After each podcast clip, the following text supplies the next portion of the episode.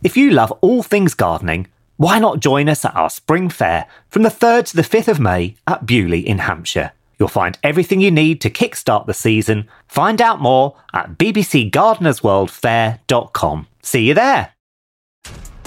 This episode is brought to you by Essentia.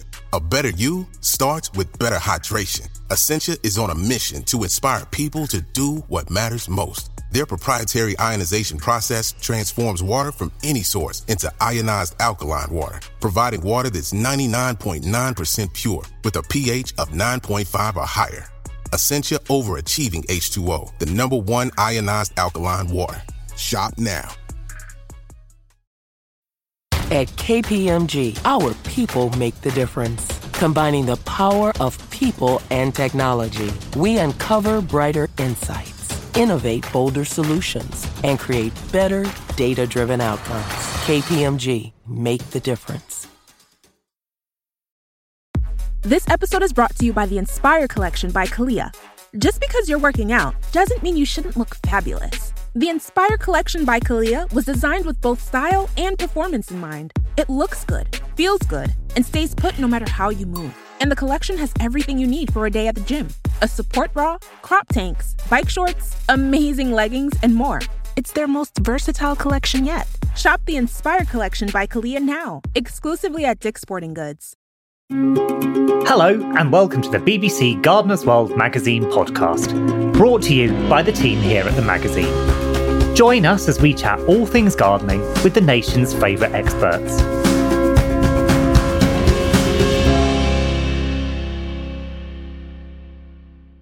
Do you want to grow veg but think your outdoor space is just too small? Are you stumped when it comes to knowing which veg and how you can grow bumper crops of in just pots, containers, or raised beds? Hello, I'm Miranda. Welcome to this episode. Today I'm chatting to Huw Richards, gardener and author, who posts practical weekly videos on his very popular YouTube channel. Today, Huw shares his wealth of knowledge with us to explore solutions and even advantages to growing in a small space, meaning you can get growing in whatever size plot you've got. I started by asking him why homegrown food is so much better than shop bought homegrown food for me is so much better because you actually harvest things when they're meant to be eaten. When you buy something from a supermarket, chances are it's been harvested prematurely, or it's been stored for a long time, or it's grown out of season. So for me, homegrown food is one of my closest connections to seasonality, uh, the natural world, and of course, flavor. Because if you're growing stuff in healthy soil where there's more nutrients, then what you're growing tastes better. You eat it when it's meant to be And honestly, what's not to love? Oh, completely. And with a lot of people wanting to get into veg growing, they haven't got a big lot of space. You know, that is the reality for a lot of gardeners wanting to start growing food or growing more food. Yeah. Um, there, there are restrictions for them. Um, what is the best advice you would give for someone looking to grow more veg in a small space? Well, actually, the first thing uh, I'd say is actually disregard veg and explore the world of herbs. Because if you're thinking about um, what holds the biggest impact, what, what packs the most punch when you're thinking about small spaces, herbs are absolutely the creme de la creme, um, as to say, because what herbs offer is for relatively little plant matter, they offer so much flavor, so much depth, kind of profiles to a whole range of things. You can have your sweet herbs, so when you're having a gin and tonic and you can put some mint or lemon verbena in, or you can have your more savory herbs. So if you're doing like some roast potatoes and you sprinkle some thyme or some fresh rosemary, and the thing is, as well, is especially if you're looking at either annual herbs or perennial herbs, they're extremely productive. You can grow them on your windowsill. You can even grow them as microgreens, such as basil and coriander.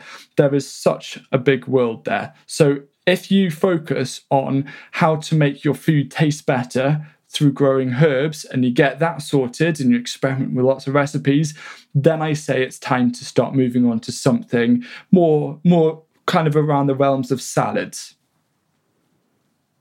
Absolutely. So if you were going to grow just one herb, which one would it be, Huw? Um, can I pick one for sweet and one for savoury? You can. I'll give you that. Yeah. Well, um, sweet uh, will have to be lemon verbena. I mean, as soon as I discovered lemon verbena, um, lemon balm basically became irrelevant, and I've forgotten about it. And I, am so sorry, lemon balm, uh, but that's just how it is. Now, in terms of a savoury, I, I, I, reckon I reckon I'd go. Um, in terms of perennial, it would be thyme. In terms of more of an annual, it would be coriander. Oh, good choices. Desert island herbs. I like it. Yes, absolutely. They're definitely up there with with mine. So you describe yourself as a regenerative foodie. Can you explain that briefly to us? What does that mean? Yes. Um, so one of my big passions is regenerative agriculture and the way that that can actually improve the climate that we live in and regenerate our soils, regenerate our communities, um, ourselves, and uh, put simply, even though there's a few different running definitions, for me um, as a regenerative foodie, I support farms and producers who put soil health at the forefront of the way that they produce food. And I eat with the seasons so that obviously links in um, with with gardening. Now, of course, I'm not perfect. It's everyone is a hypocrite when it comes to the climate, but it's about doing whatever you can. So whether it's buying from local producers or then freezing stuff to use later on in the season, but ultimately it's about how can we make small improvements year on year rather than sustainable, which means to sustain something to keep something at the same pace regenerative is about constantly making improvements. And in all honesty it's it's the only kind of hope that i have left because we, have got a lot of discussions happening right now um, about the future of the climate. And for me i think the biggest thing missing from that discussion is the whole world of regenerative agriculture Oh, absolutely, and I think it's key what we can do at home, isn't absolutely. it? Absolutely, we our we vote with what we buy things from and what we choose to support, and and I think it's very easy to forget how much power we actually hold as the consumers. Oh, completely. So back to um, small space growing and herbs. I like, and you mentioned salad. I love growing salad because I, I find it so easy to grow, but also easy to prepare. Do you know what I mean? Compared to a root yes. vegetable something, real quick turnaround if you want a quick lunch and you're growing some salads. So will you talk to us a little bit about growing salads yeah. as a beginner, especially? The first thing you need to know is know how to make salad dressings because the thing that frustrates yeah. me the most about uh, I'd say like a lot of British pubs and restaurants is you go and you get something and a side salad comes and there's either a little measly drizzle of olive oil perhaps if it's kind of fancy it's a bit of balsamic vinegar but more often than not it's just plain leaves. And no wonder people like kind of cringe at the thought of salad. So you, there's actually so many different kinds of dressings you can put onto salads and you can get creative. You can build so much into it. So firstly actually nail salad dressings, become a salad dressing connoisseur, and then you can start growing all of your leaves that you'll actually be excited about eating because you know how much of a foundation they can create to building on top of a really delicious meal, be it breakfast, lunch, or supper. Oh, I find the taste so different as well compared to what you sort of get used to with a bag of limp salad. Exactly. Yeah, that's the freshness. Literally cut it and eat it within minutes. What would you recommend? Which salad leaves? Um, I think it, good for flavor. I think it's down to you. I, I like more of the mustard realms because that that obviously has a more spicy, peppery flavor. Um, one of the most underrated vegetables I think there is is called uh, Celtuce.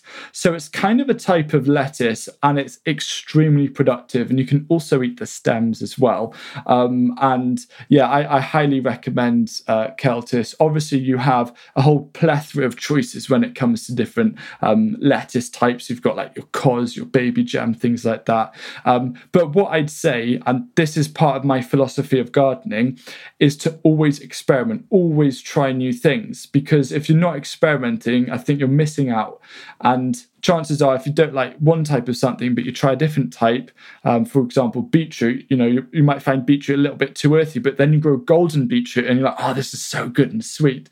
Then, you know, I think it's really important to build up your kind of um, uh, kind of list book of go-to varieties.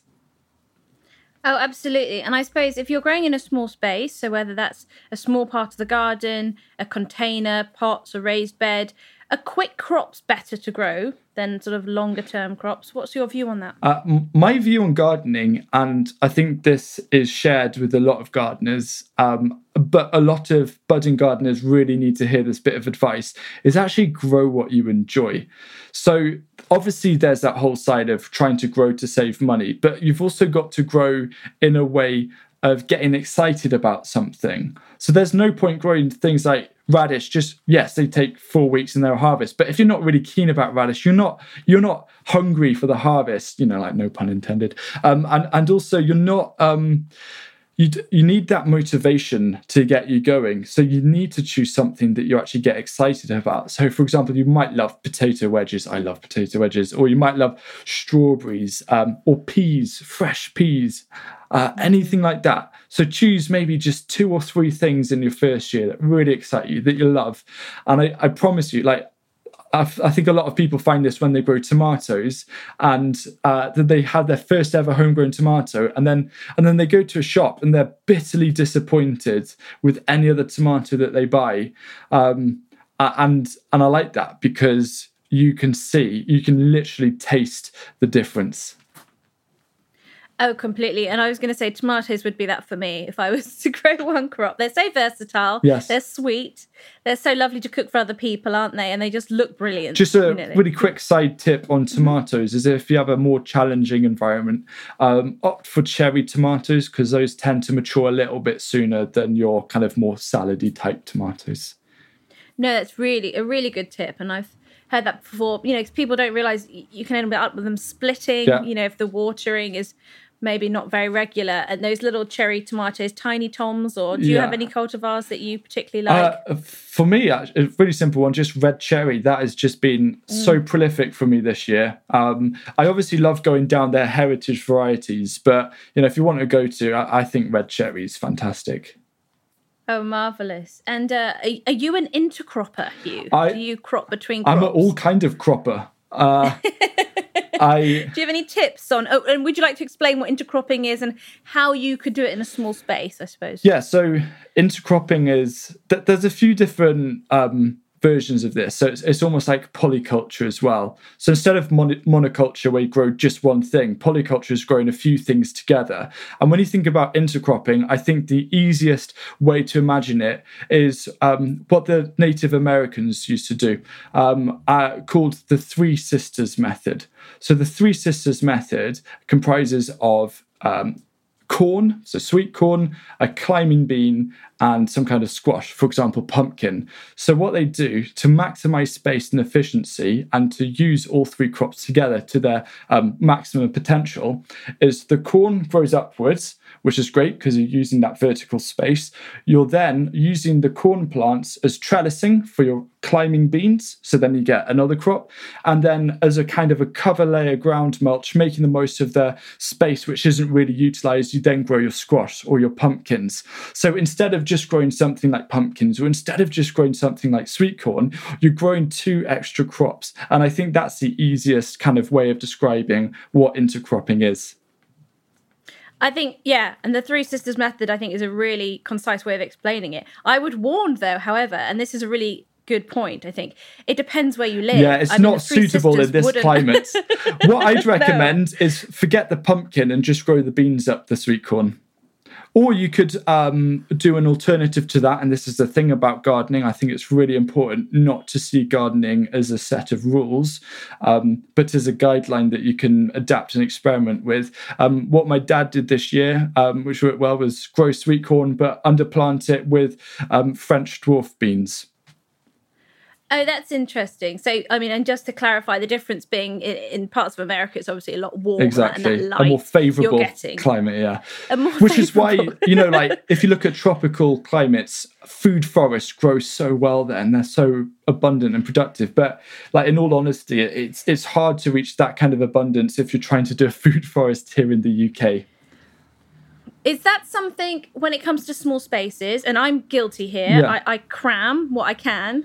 Um, is light an issue? Do you have to be aware of your crops that you're not diluting what you can grow by growing too many in a small space? Yeah, it's a really tough thing. Uh, sometimes in the spring, I plant things kind of a bit too closely together because I'm like, there's no way that they'll grow that big. And then you're like, oh my gosh, they're, they're giant. um, light is a, a, really important thing. What you actually want to do is you want to prioritize certain aspects of your garden. So your shadier parts are better for your leafy greens, and then the sunnier parts are better for your sun loving crops. And then the partial shade is kind of the things in the middle. Yeah, I always try and think about what's sort of native as well as a, as a good idea. You know, if it's from the Mediterranean or South America originally, it's probably going to want sun. Yes. If it grows in the wild here, you can probably lob it in the shade. yes, exactly. That's a, that's a really good point. um, how do you avoid being pushed to harvest things you wouldn't want to in order to get your next crops in when you're growing in a smaller space? Uh, for me, what I'd say is instead of growing big blocks of like kind of a block of one thing, like just one container full of salads or lettuce, actually almost do a polyculture in terms of your containers. So grow a bit of lettuce, some beans, um, uh, something like sprawling like nasturtiums or something. So it means that you're actually always forced to grow in smaller quantities because it's always surprising how much food can be grown. So then it means if one section, for example, the lettuce runs to seed in one of the containers, you can you can just replace that. So instead of looking to do everything in one go, what you want to do is something called succession planting, which is instead of sowing everything in one go, spread out the sowings. So leave it every two or three weeks before you just sow another like a uh, couple of lettuce seeds or something, just so you have a gradual conveyor belt rather than getting an overabundance, a glut, as we call them as gardeners, and then you're suddenly paralyzed because you're like, what do I do with all these courgettes? Yes, you end up with lots of friends, though, don't you? When you've got uh, you end up with a lot of people who look outside their front door and they go, "Oh no, the gardener's come again!" and lock their door. Hide, hide! Turn off the TV. We don't want any more courgettes. Enough fritters. Yes. Yeah. Marvelous. So let's imagine we've got a small space. Um, I know you do raised beds. Yeah. How how deep does a raised bed need to be in order to to work? Uh like with a lot of things, the answer is it depends. However, what I would say is that majority of what you can grow can be in about 20 centimeters deep. So my, the reason why I grow in raised beds, just as a quick aside, is because uh, the garden is actually where there used to be a load of sheds, and there's only a very small amount of topsoil before you hit hard ground and concrete. So the idea is raised beds is instead of trying to grow in the ground, you raise it up, and then you can literally grow anywhere. Yeah, no, I thought about it because I saw you using decking boards, and I thought they're not actually that deep. No. You know, I mean, for especially like your sh- a lot of vegetables are, are pretty shallow, um, e- even in, including uh, some root vegetable types, such as um, I know Swede is technically a brassica, but I call it a root vegetable. Um, and beetroot, they're, they're actually really shallow. And then, all, of course, mm. all your salads. So you could easily get away with 15 centimeters, perhaps even 10. Um, I, I, I wouldn't want to go lower than 15 centimeters because then it dries out a lot faster. Um, but yeah, that's that's just kind of rule of thumb. At least 15, aim for 20. And do you do anything to the ground below it in order that if they if anything does end up going down? No. No needs. No. No. no, brilliant. That's nice and easy. so we've got our raised bed. Maybe we've made it our decking boards. We've got pots. We've got containers. What are we filling them with in order to really maximize those harvests? I think ultimately we, we've got to think about our budget because like topsoil and compost cost different prices um, as as like a rule of thumb what i'd say is fill the bottom um, kind of load with some kind of topsoil that you can find um, it, it's important that you get it from a good source that isn't either from either like a brownfield site which could contain chemicals um, or isn't like full of weed seeds or anything like that. But then uh, the simplest thing to do is, is put that layer of soil and then mulch or cover the top kind of four to five centimeters, so two inches, with some kind of um, well broken down organic matter, um, be it something like two year old uh, cow manure or things like compost, just anything like that. Five centimeter layer is a good kind of goal um, to go with. And you don't even need to fork it in, it's naturally going to kind of work into the soil through biological processes. And it's an interesting point you raise. I used to grow um, in London, and a lot of London is old factory sites, especially the east end of London. Yeah. Um, and I think I would make a point of saying if you're unsure, do grow in compost. You know, absolutely. If you're not sure about what that soil is, you know, because it goes, everything goes into the vegetables. Exactly. I mean, if you can afford, if you can afford it, then yeah, fill everything with compost. Um, it's it's um, it's amazing how effective it is. So many people still think you can't just grow in compost, or like, for example, starting seeds. I start all of my seeds in just 100% multi-purpose compost. I don't do any special seed mixes. Uh, I, I, think it's a little bit of a scam. oh, it's interesting, and obviously we we, we use peat free. Do yes. you sow directly into the ground, or are you sowing into seed trays and modules? What's your you know what? I'm always ebbing and flowing in terms of approaching this. Um, I'd say the majority is starting off uh, in in pots and containers and then transplanting. However, I think ultimately, if you're just strictly looking at plant health and understanding that roots are so important, um, sowing direct will give you more kind of resilient seedlings as long as you overcome potential slug issues. One of the things, if you have a lot of slugs, is that you actually grow plants to be pretty mature in in pots and then plant them out, and then they'll they're much more likely to survive. But if I could only pick between one or two, um, in my current climate, it'd probably be with transplanting. But if it was ever so slightly warmer, like maybe on the south coast or something, I'd I'd probably go with sowing direct. Super. So, and by transplanting, you mean starting in modules yeah. and then planting them out when they're sort of, we always say sort of big enough to handle or. Uh, I, I, don't think it really matters. It's, it's like yeah. some things I transplant out really, really late. The most important thing is as long as they've got enough root space. And and it's warm enough. But any other tips on slugs while we're on them? Uh, yeah, um, focus less on the attacking and more on the preventing. And apparently, something else that was crazy um, that I heard. Uh, I don't know how true this is, but I, I believe it. Um, if you do like a beer trap for slugs, uh, uh apparently it's yeah. really bad because they can smell it from something like 200 yards away. So, so what you actually want to do is give your neighbor a beer slug pub or slug trap for uh, for their Christmas gift. So then they'll become the magnet. oh, that's cheeky. But I'm not going to let you just get away with saying prevention's better than cure. How, how do you prevent? So uh, the the main thing is is you need to think like a slug. So slugs like things to hide underneath. They like things like pots and bits of wood or even like old dead leaves that are on the ground. So you want to remove all that kind of stuff. And if you have grass, so like my garden, I have grass paths and everything, you just just got to make sure that you keep the grass down low because they love hiding in really long grass.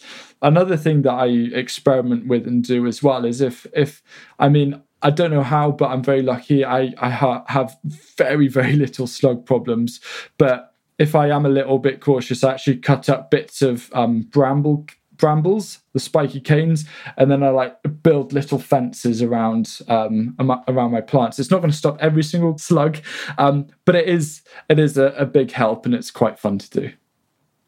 So, if we were getting started with a small space growing, what would be the essential kit you would recommend someone gets hold of? The first thing, uh, whenever you're thinking about gardening, is um, I think you have to actually prioritize your soil health over growing plants so for me as a gardener, I, am more of, um, and this comes from the regenerative agriculture space, but I'm more of a of a, a, soil health practitioner or, or, a soil grower first, kind of plants grower second. Um, so what you want to do is find some kind of compost setup that works for you. So there's some great things like hot bin composting, um, which is protected from any rodents, for example. You could look at things like bokashi composting. There's a lot of methods out there and products available what is that second one you mentioned? I'm not sure I'm familiar. Bokashi composting um, is a anaerobic method of composting, which is effectively fermenting organic matter using a um, microbial solution. Um, and yeah, it, it, it, works wonders. There's there's a lot of information online B O K A S H I, bokashi. Is this a little bit like making soups and liquid feeds, or Um, slightly. I think I think it's it's related to more of like kind of Korean natural farming um, style methods. But you know, fermentation is if we eat fermented food, it's so good for our guts, and if we use fermented processes in the soil, it's the same thing. oh, that's interesting. So it's the the microbial activity and You know, the one thing that I wish every gardener knew is that biology is more important than the chemistry of the soil. Because if you get the biology right, everything else to to like you know a massive degree falls into place. Um, but if we're growing, if we're maximizing our crops, Yeah. if we're growing as much as we can in a space, do we need to be feeding more? Um, again, this is a question of it depends effectively on what you're doing. So, in terms of if you've got really hungry crops like tomatoes, you might want to feed them more. Now, of course, I would never, ever, ever recommend you buy kind of chemical feeds or non-organic feeds. Um, you want to create your own natural feeds whether it's soaking a, a bucket of weeds or finding some comfrey for example or making um, fermented plant juices. There's a lot of options available. Um, but you just want to do like a little and often approach and there's there's an amazing world out there in terms of what is and isn't available now for a bigger garden and allotment, you will require feeds less. However, in small gardens, um, you can kind of become your own kind of crazy gardener. Uh, uh, like I like to do and, and experiment and create your own feeds and and a little goes a long way. I, I've heard you talk about nutrient banking, which sounds like a very smug gardener thing to do this time of year. Sort of uh, get your feeds all, all made up. Yeah. Um, the cal- calcium in carrot tops. Would you like to tell us about that? Because that Yes. was quite interesting. Yeah, so there's there's a lot of things like calcium is one of the most important um, nutrients, of course, for gardening. It's something that plants need day and night, um, and it's also quite a hard thing for um, for plants to uptake. Uh, in terms of adding as like a kind of organic um, natural uh, spray or something to the leaves, the leaves struggle to absorb calcium. So what you want to do is is water it with the roots. So you can do things using Korean natural farming methods like making a fermented plant juice, which is using organic um, sugar with carrot tops, and it's weighted down, and it creates this beautiful thick juiciness that you then dilute one part to 500 with water and then you water that. Or you can do other things such as you can get oyster shells from your fishmonger or you can save eggshells and then you can actually um, bake these for about 40 minutes around kind of 180 degrees. And then you soak these in raw apple cider vinegar. That is another way of extracting calcium that you can then water into your plants Oh, that's fantastic. And what are the signs that something might be calcium deficient in your with your crops? uh, that I think I think um, I'm really bad with telling nutrient deficiencies because uh, I I have this um, I have this Because your crops grow so well, right? yeah I mean there, there are things like uh, purple leaves and stuff like that but but honestly it the way that I do it is a lot of nutrient deficiencies are really difficult to actually tell apart. Um, and you're like it could be a few things. So what i like to do is is more of a holistic approach where i actually try a few things to mitigate. So you always step in and the chances are if you for me and and this is i think and i'm not trying to brag here but i get I, I there's only like one instance of a potential mineral deficiency i had this year. Um, but what i like to do is just make sure I'm proactive in focusing on the soil because as long as kind of that side is sorted, you'll experience a lot less nutrient deficiencies. and tell us about putting the beds to bed Putting the beds to bed. this time of year. Yeah. Yeah, so if you're growing in something like a, an allotment, or if you've got big containers, or even kind of like little raised beds, um, this time of year, it's currently November, what you want to do is you want to, if they are empty, you want to make sure that you prep them and keep them nice ready for next year. So, what you want to do is firstly remove any plant matter, but you want to keep the roots in the soil. So, cut them at the base. The roots is just going to help the biology within the soil.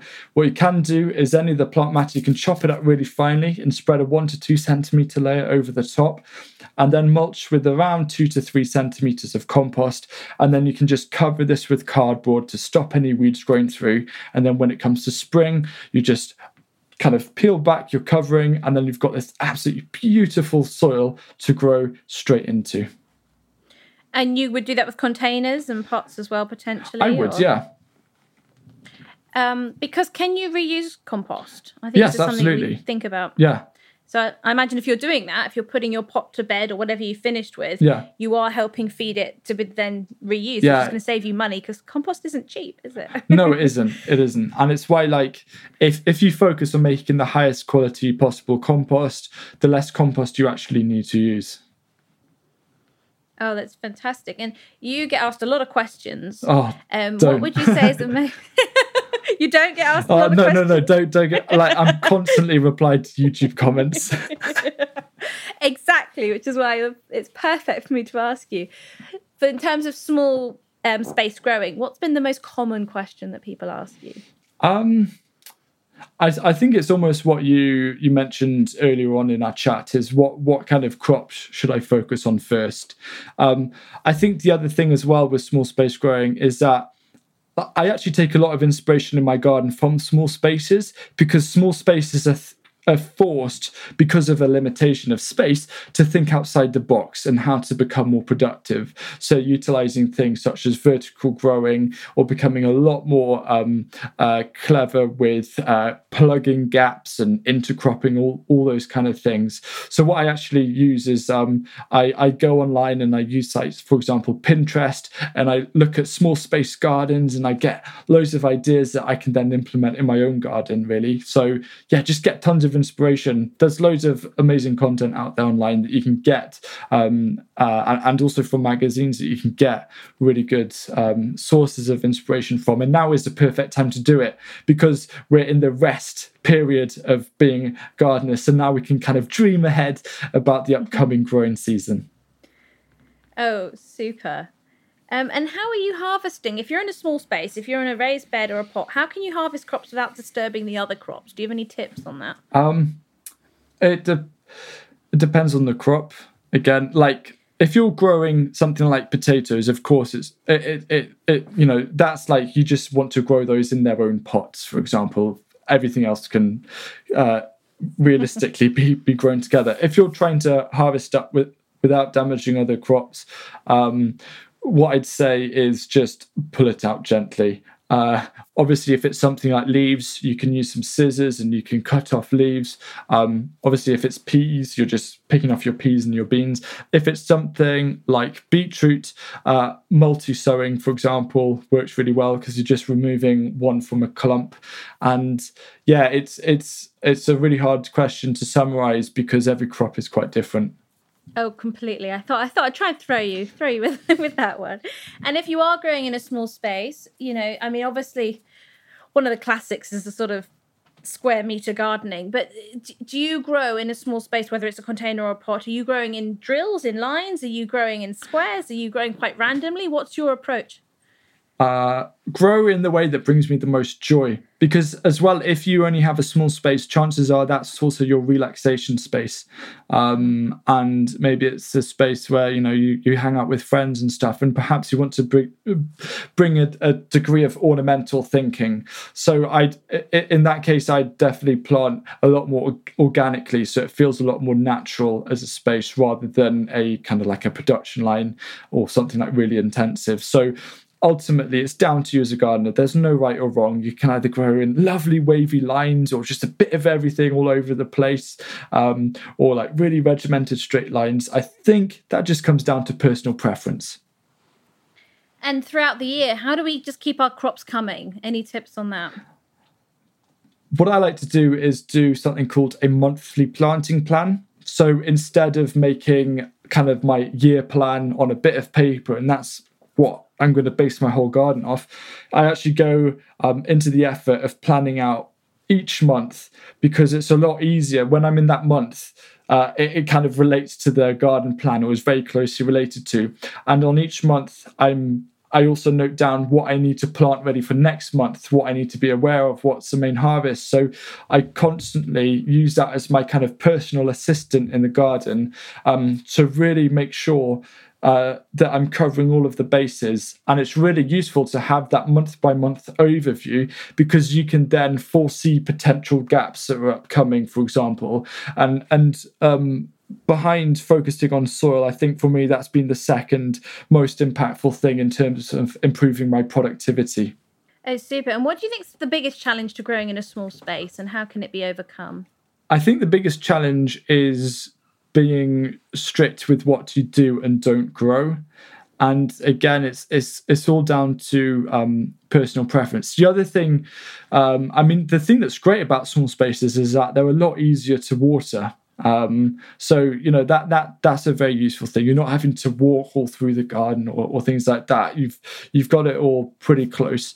Um, but yeah, one one of the hardest things is just being strict with what you can and can't grow, and you've it's important not to plant everything all in all in April because then all the space is occupied and then you can miss out. So in a way, what I'd say is like make a list of six, seven, or eight of your kind of staples. Like I must grow these. Make sure there's space for those, and then then if there's any space for anything else, grow that. What are your must grows? You've mentioned herbs, salads, a- a- any other crops that you wouldn't grow without? Well, obviously, being in Wales, it has to be leeks. Um, uh, leeks, uh, tomatoes, garlic is is a massive one. I this this spring I discovered the wonders of green garlic. Oh, that's so amazing.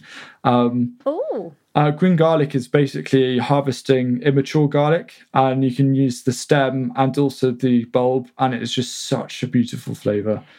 Is it sweeter? What's the difference in the taste? Um, I'd say it's a little bit more subtle. Absolutely, yeah. It, it's it, well, it, it isn't as strong, and um, being able to use the green part of the garlic stem as well is, is really exciting. Um, and it means you don't have to wait until June or July when you're harvesting them. You can actually enjoy it. I'm, I'm actually about to plant a load in my polytunnel so I can harvest them even earlier next year. So you can get that your initial garlic harvest uh, sorted out. Um, but then again, in terms of my mushrooms, I'll I'll have to put things in like kale and potatoes and and and stuff like that. Oh, lovely. And I love your tip that bigger isn't always more. You know, with the tomatoes yes. you were mentioning, smaller. Any other tips for maximizing our harvest that we could do if we're struggling with the space that we've got to get more? Think carefully about each season. And I think I think it's when you're growing in a small space, like no matter what kind of gardening you do, you have to make sacrifices. And I think I think one of the challenges that I could have mentioned earlier actually is is in a small space because it's there's there isn't that luxury of being able to have a few beds separated for winter crops and stuff.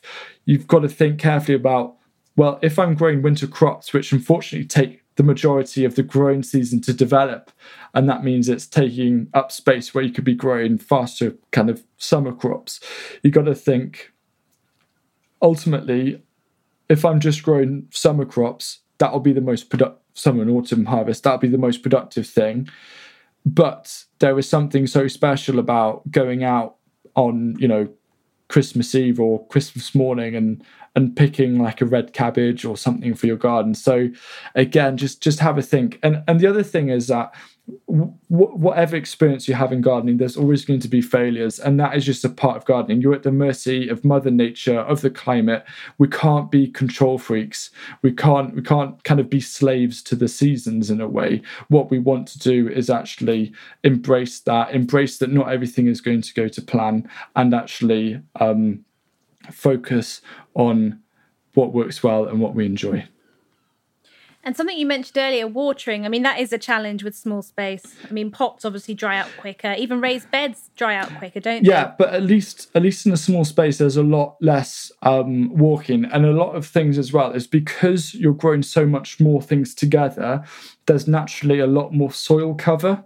So mm-hmm. that helps to reduce evaporation um, levels as well. So you've you've the the pots dry out quicker than say a big raised bed.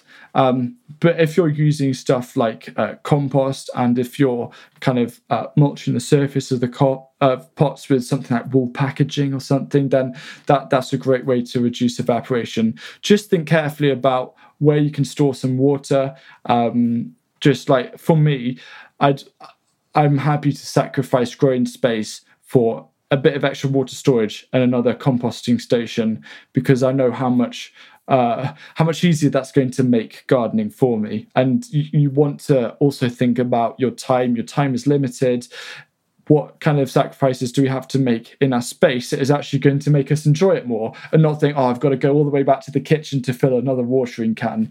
Because ultimately, gardening's not just growing food, it should also be our escape. It is a fantastic thing for our, our well being and our mental health. And it's it's a thing that's forever adjusting that you're always going to create your own style your own space but never settle for how it is now always be willing to change things and I know you're a biology man more than chemistry, but rainwater, the nitrogen in it, you know, I think there's something so lovely about collecting rainwater and yes. using that as opposed to tap water. Absolutely, yeah. Um, uh, cause, cause my, um, because the garden is, is connected to a small holding, um, we actually tap uh, there's a stream. Um, so whenever there's like really heavy rainfall, we get stream water into the into the, uh, our water tanks. And yeah, rainwater is is such a luxury. And and um, some places in America, it's actually illegal to capture rainwater. So we've got to make the most of it here.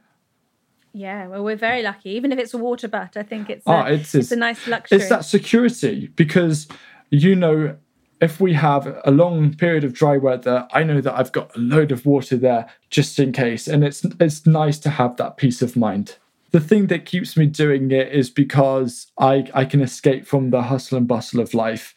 Uh, I, I, love growing in a way that encourages uh, wildlife to the garden. So there's always kind of bees and butterflies and insects and birds around me. Um, and and a, a, close friend of mine who's another gardener, she's called um, Liz Zorab, she said that you're not you're not um, lonely in the garden. Uh, it, it's more of you're alone, but you're with wildlife and you're with other things. So you don't feel lonely. You just you just feel a part of something that is away from crazy human civilization. And if you only had a small space, would you still bother? I would. I'd bother twice as much. I think. Thanks for listening to the BBC Gardener's World magazine podcast. So, if you've enjoyed this episode, please tell others about it and rate us in your podcast provider app. And we'll see you next time.